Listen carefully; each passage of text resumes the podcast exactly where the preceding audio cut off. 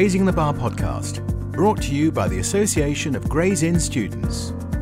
Hello and welcome to the Raising the Bar podcast. I'm Eleanor Johnson, and it's great to be back hosting this podcast about qualifying sessions. I find this particularly interesting because I had experience of doing them both pre and post pandemic and before the changes came into place. And we're really lucky to be joined today by Joe Robinson, who's from the Council of the Inns of Court and who's also the former Director of Education at Lincoln's Inn. We're also joined by Julie Caruth from the BSB and Tony Charles, who's Director of Education at Gray's Inn. Thanks so much to all of you for joining. Tony, why do student members of the Inn undertake qualifying sessions alongside their studies? It's a really good question, Eleanor, and one we get asked a lot. You know, I think people consider it maybe an extra hurdle or something that we're trying to achieve above and beyond the bar course, but it's absolutely complementary.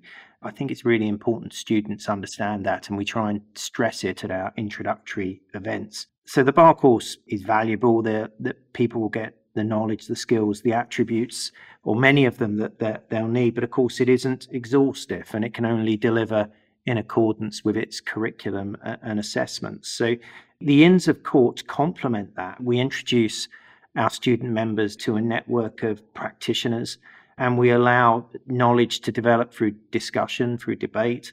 But we also really focus heavily on skills and the development of skills. And we think that, and we hope that, is really, really valuable to our, our students. And of course, it is a safe environment to make mistakes and learn from them. I think most importantly, out of all of that, it, it is that opportunity to meet and learn from a community of practitioners, which is so valuable and we hope will be so valuable throughout the career. I can definitely agree from my experience that I met so many people who were incredibly supportive of students wanting to be barristers at the qualifying sessions. There's something, isn't there, called the professional statement for barristers. Julie, could you tell us a bit more about that? The professional statement for barristers describes the knowledge, skills, and attributes a barrister should have on day one of practice. So, meeting the requirements of the professional statement is the end point of barrister training. It's mapped to the requirements of the BSB's core duties, which are the behaviours and expectations for all barristers. These can be found in the BSB handbook, and the professional statement is comprised of distinct elements such as legal knowledge and skills, personal values and standards, and management of one's practice. I like the term that Tony used earlier, complementary between bar course and the inns, and if you like, the professional statement is also designed to have that cohesion between the different training interfaces. So you said that it's complementary between the bar course and the inns. Tony, how is the professional statement used by the inn in the design of the programme overall? It's used a lot, and, and, and I think as we're getting used to the professional statement, we're using it as a key document more and more. And I, I really urge anyone listening to this podcast to go onto the BSB website and just have a look at it because I'm always surprised that as it has got these core duties or competencies within it, that so many people embark on the profession who are largely unfamiliar with it. So, how do we use it? Every year, we'll sit down with members of our education committee and key members of my department. And when we design the program, we've got two things in mind, and that is what areas should we be delivering qualifying sessions in? Um, and, you know, that's they're grouped thematically, and we'll get onto that, I'm sure, in a moment, but also to make sure that we've got those links to the professional statement. And it's a really good validation check for us that we're covering off the right elements and we're delivering a broad program. Uh, and by broad, I mean that it's developing individuals across every facet of their future career. One of the things that I always mention to students is the importance of self reflection and just looking critically at themselves and how they're developing in terms of their skills, knowledge, and attributes. And it's nothing wrong with doing that and identifying areas for improvement in oneself. And I think that's really, really important when deciding your route through qualifying sessions. So I'm hoping that in the program that we design, we deliver that breadth. That if someone really feels right, I've, I need to work on submissions or I need to increase my knowledge in a particular area, we either offer that opportunity within the core program itself, or we certainly offer the opportunity to network and meet with barristers where you can talk about that and really develop yourself. Jo, what do you think that qualifying sessions bring to student members of the Inn? Well, one of the things that we talk about at the Inn is the idea of qualifying sessions being a bridge to practice or a bridge to pupillage. And I think this is essentially because they provide exposure to those people who are actually practicing, which brings it all to life and puts um, students' studies into context. And I've always thought that qualifying sessions give a little bit of inspiration and a bit of aspiration as well, because you get to hear about the areas of law that you're not used to, that you don't know about, and also some elements of practice um, which are new to you. And you get to talk about these things with people who are actually doing the job that you want to do. And you get an opportunity to um, find out what their tips are. I think it's probably also worth mentioning that these are people who genuinely want to share uh, their experiences with you because they remember what it was like when they were starting out.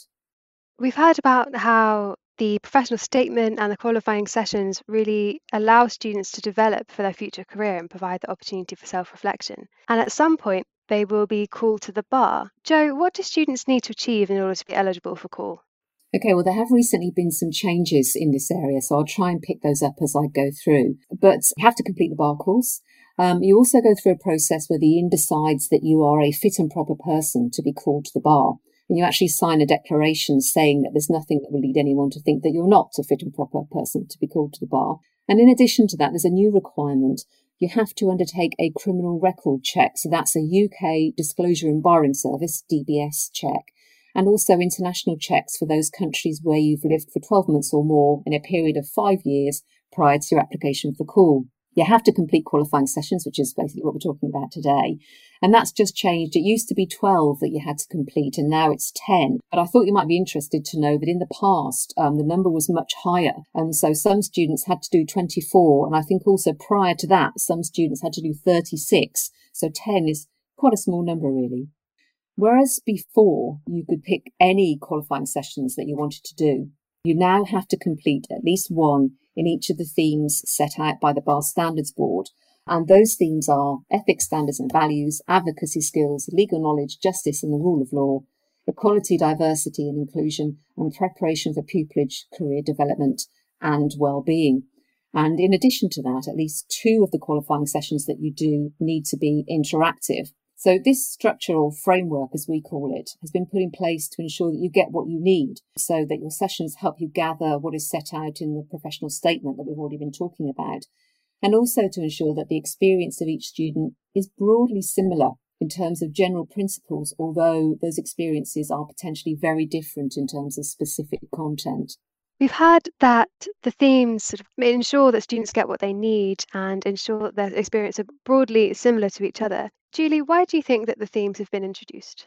The themes are designed to ensure that the qualifying sessions complement the rest of your training for the bar and foster a strong community of practice within the profession. Before being called to the bar, qualifying sessions, as we've just been speaking about must be completed. And whilst there have been gradual changes to the makeup of qualifying sessions over the years, the changes have been brought in to ensure that all students attend sessions which are relevant to the current issues facing the legal profession. Having a framework also ensures, as I think Joe mentioned earlier, a level of consistency across the inns, meaning that certain topics are mandatory. Of course, students can attend as many sessions as they like, and also if they, they find the time to do so.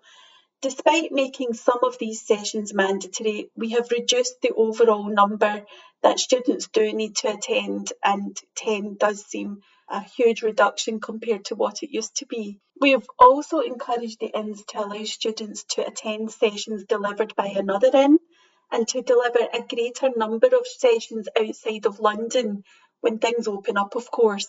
The five themes, which cover all aspects of the skills and knowledge that students need to learn for part of the bar training, again go towards this complementary aspect. I very much like the description that Joe gave of a bridge. They are designed to be that bridge into the profession and practice. And Tony, how does the Inn design its programme? And how are the qualifying sessions awarded? It's something that uh, we take really seriously, and we, we get a lot of help from our, our barristers in, in doing this in the Inn. And I'm sure I'm sure it, it's broadly similar in the other in, inns as well. And I, I mentioned earlier we sit down in the previous academic year. Indeed, we're going through this exercise now for the for the following academic year to develop the program, which is going to identify the schedule, i.e., what are we going to teach and, and when. Um, but, but as I mentioned before, it really importantly for us identifies those resources that we need. Who are the trainers? What practice areas? How many judges? It, so we can start early with that process our program is is pretty varied. We'll have skill sessions, which are often under the uh, set the theme that we call prep for practice, discursive sessions, moots, um, and then we have uh, a residential program where multiple qualifying sessions will be provided over over the course of a weekend, and we also have our arbitration course as well. So I'll sit down with my training and education manager. She will be involved in very much designing the how we're going to deliver it and, and the methodologies that we're going to use. But I also have a compliance and member services manager who will look at how many members we have, where they're physically located, and will decide um, or help us decide where the delivery is going to be. Julie mentioned both in and out of London delivery, and also the themes that they're going to be allocated and how many places we'll have on each session. So each qualifying session is broadly an hour long for maybe a lecture, maybe an hour and a quarter, um, up to two and a half or three hours for maybe a, a, a detailed witness handling exercise, of which the student member may be um, delivering a cross examination or an examination in chief for a good 15 or 20 minutes of that, obviously observing their peers during the remainder. And that that will be the award of, of one QS. But I mentioned also the residential programs where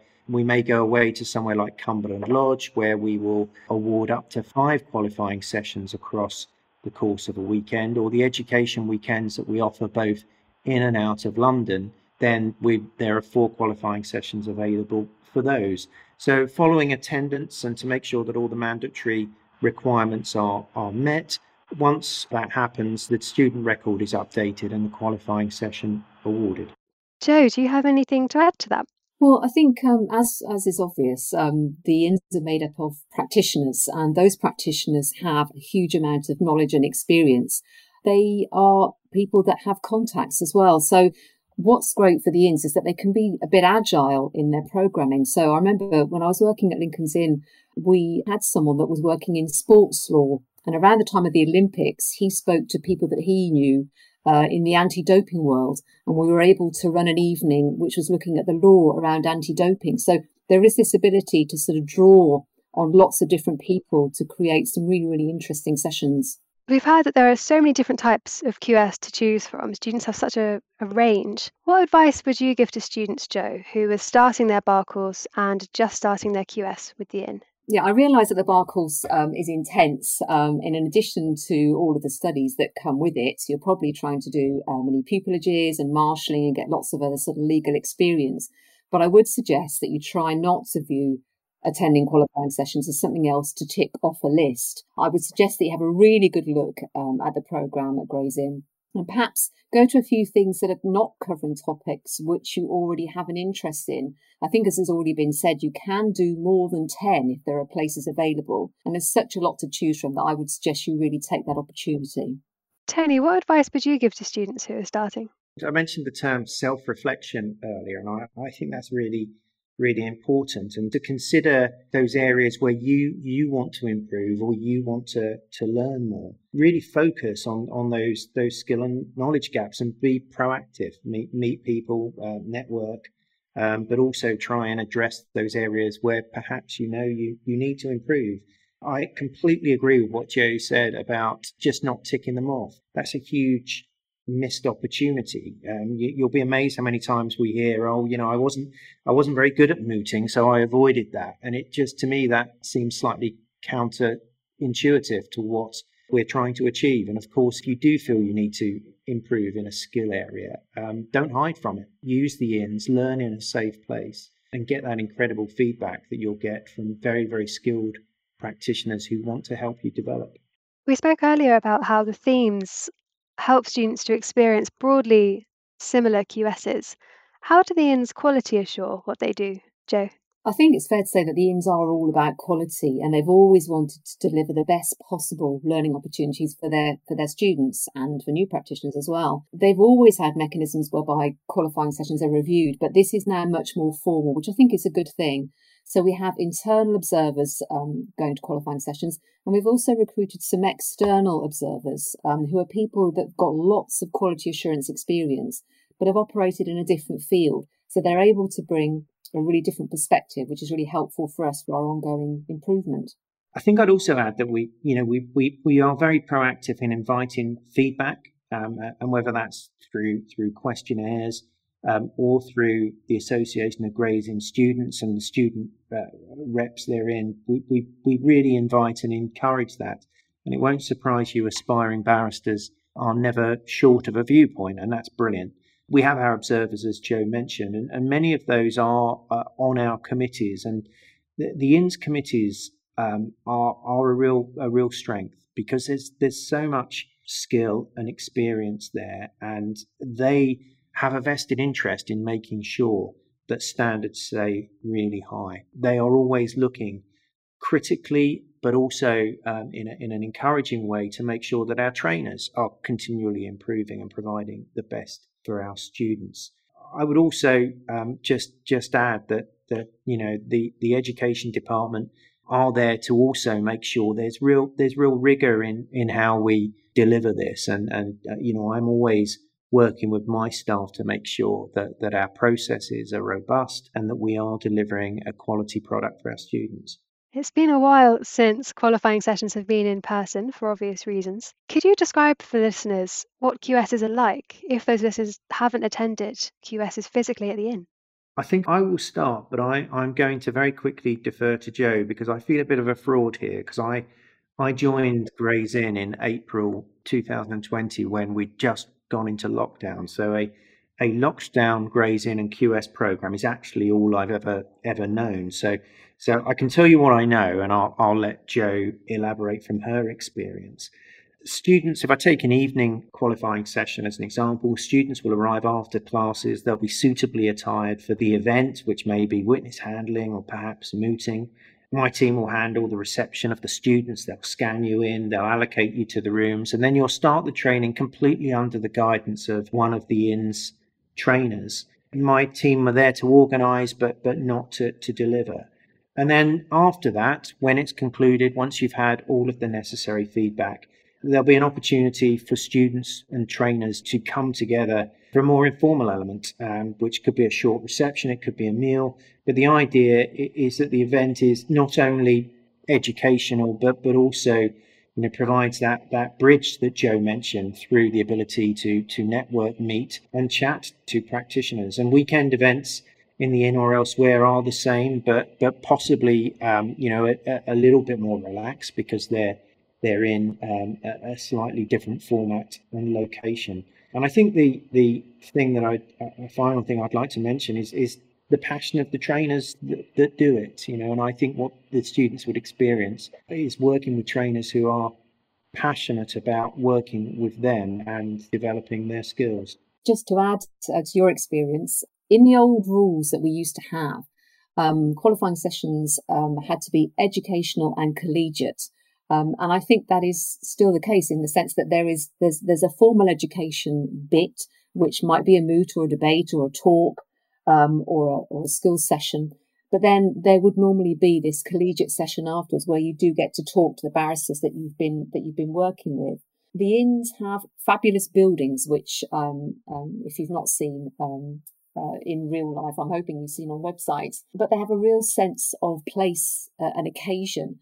And once you've got yourself inside, which I can accept can be daunting, they are in fact hugely welcoming places. And just give you a bit of an example of that. I remember being at a dinner once, which was following a lecture, and this is picking up Tony's point as well of the passion of the trainers. The students and the practitioners were mixed up um, over dinner. Um, and as I left the hall that evening, I remember seeing Robert Walker, Lord Walker, chatting with a group of students who were hanging on his every word. Um, and I did wonder, um, looking at that, in which other profession you might find an example of someone at the very, very top of the profession having um, a meal and chatting with those the most junior. I mean, it's a really, really precious thing. I completely agree from my own experience. I think barristers and practitioners from all levels are so willing to talk to the students and are really eager to talk to the students. And you can tell that they're really keen to sort of pass on their experience and, and to help them. And QSs, in my experience, have been an excellent way for them to do that. Julie, what level of oversight does the BSB have over the Inns qualifying session programs? Well, we have a, a memorandum of understanding with the Inns, and this sets out our respective roles and responsibilities. This is for the whole of the bar training, not just qualifying sessions. Within the qualifying sessions framework, there is a great degree of autonomy and flexibility for the Inns. And we have every confidence that the framework will focus programming for the Inns and provide beneficial outcomes for students. We exercise oversight by receiving information from the Inns as to the programmes being offered, including um, the Inns undertaking equality assessments. We have oversight by reviewing satisfaction surveys completed by students. We also review reports from internal and external observers. And we may also observe some qualifying sessions throughout each year. And on that topic, I'd just like to say from my own experience, I've been with the Bar Standards Board for just over a year now. And um, like Tony, I've, I've never been to a qualifying session, um, a physical one. But I have been completely blown away by how all of the trainers bring real life applied experience into these sessions. And the passion of them um, has not been lost in me either. I've worked across different sectors in my time, and I have to say that I'm finding this sector very unique in the way that the pupils and students are all nurtured to come into the profession, and that that passion is very obvious from those who are, as Joe mentioned, you know, at the top of their game. And, and for me, as someone who is, is very much an observer, that really is impressive. So um, that's some feedback from me in terms of what I've seen so far at qualifying sessions. Joe, would you agree with what Julie said about the oversight that the BSB has? Absolutely, and, and we worked very closely with the Bar Standards Board when all of this was being put together. And, and just to add on something to the end of it, Julie and I um, regularly get together to talk to each other. Um, so all of the dots are sort of joined up. I think that liaison really helps, and it's, it's really good to hear that Julie's enjoying um, attending the qualifying sessions, and uh, she's more than welcome to attend as many as she'd like to. And obviously, as you've mentioned, the QSs for the past year or so have been online. What can next year's students expect, Tony, from the qualifying session programme? Well, principally, we hope back in the inn or, or predominantly back in, in, in the inn. I think most people, and, and particularly in the year of your bar course, Eleanor, where where you you experienced them in the inn and then switched to to online. I, I, I hope you would agree that that you know something was lost in that, although standards have been very high in terms of on, online delivery and we've improved every time we've done it but the all important collegiate element is definitely lacking. Next year we will run a blended program there's no doubt about it. There are elements that have worked really well online and indeed have surprised us how well they've worked online. I don't think the skills training has worked quite as, as well on online, although there are discursive elements which, which will continue to be delivered online. We're going to stream lectures. I think we're very, we're very keen to do that and to engage um, our circuit students more through, through streaming. Um, and we're going to deliver residential sessions both in the south and on on circuit. And I think the last thing I would just like to to, to mention uh, about next year's program is really engaging you know our students in the in the design of that program. And and Joe mentioned the agility in the program. We've had some great feedback from students that we've we incorporate as we go. I'd really encourage that, um, and that's either through the Association of Gray's Inn Students or by speaking to us. If there's a session we can run that, that meets the learning outcomes that we need it to, and we can uh, we can find the right theme and the right links to the professional statement, then we'll run it. And you know, I I want to have that agility in the program.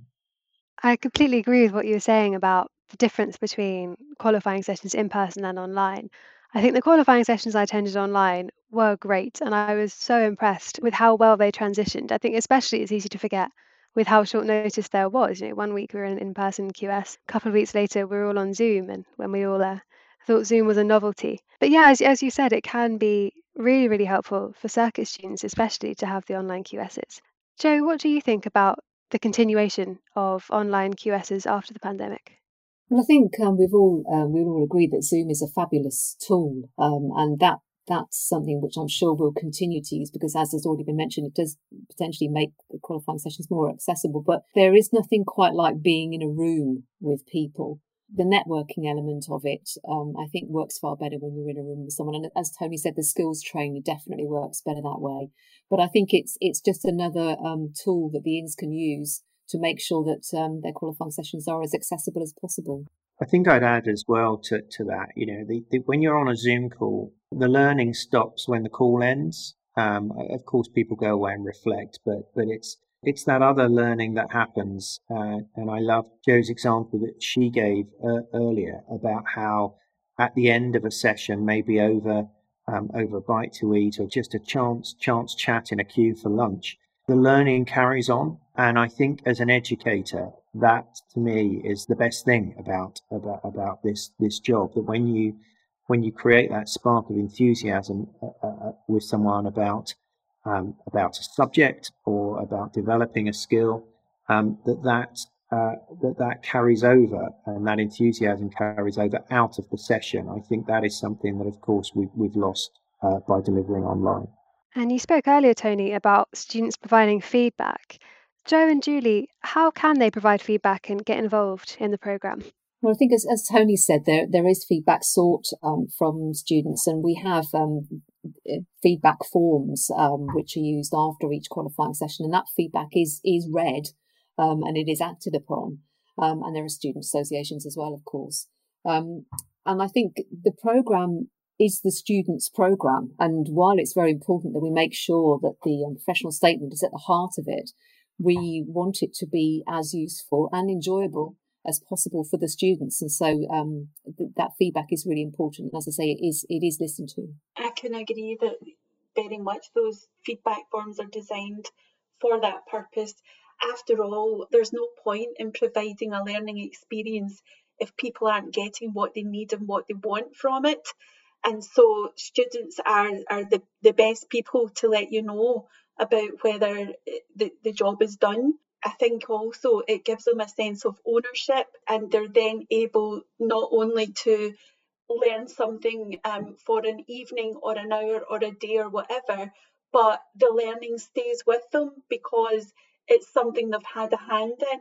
And so to give them that opportunity is tantamount. You know, it's very it's very important to be able to give them that ownership so that they can continue to grow in the profession.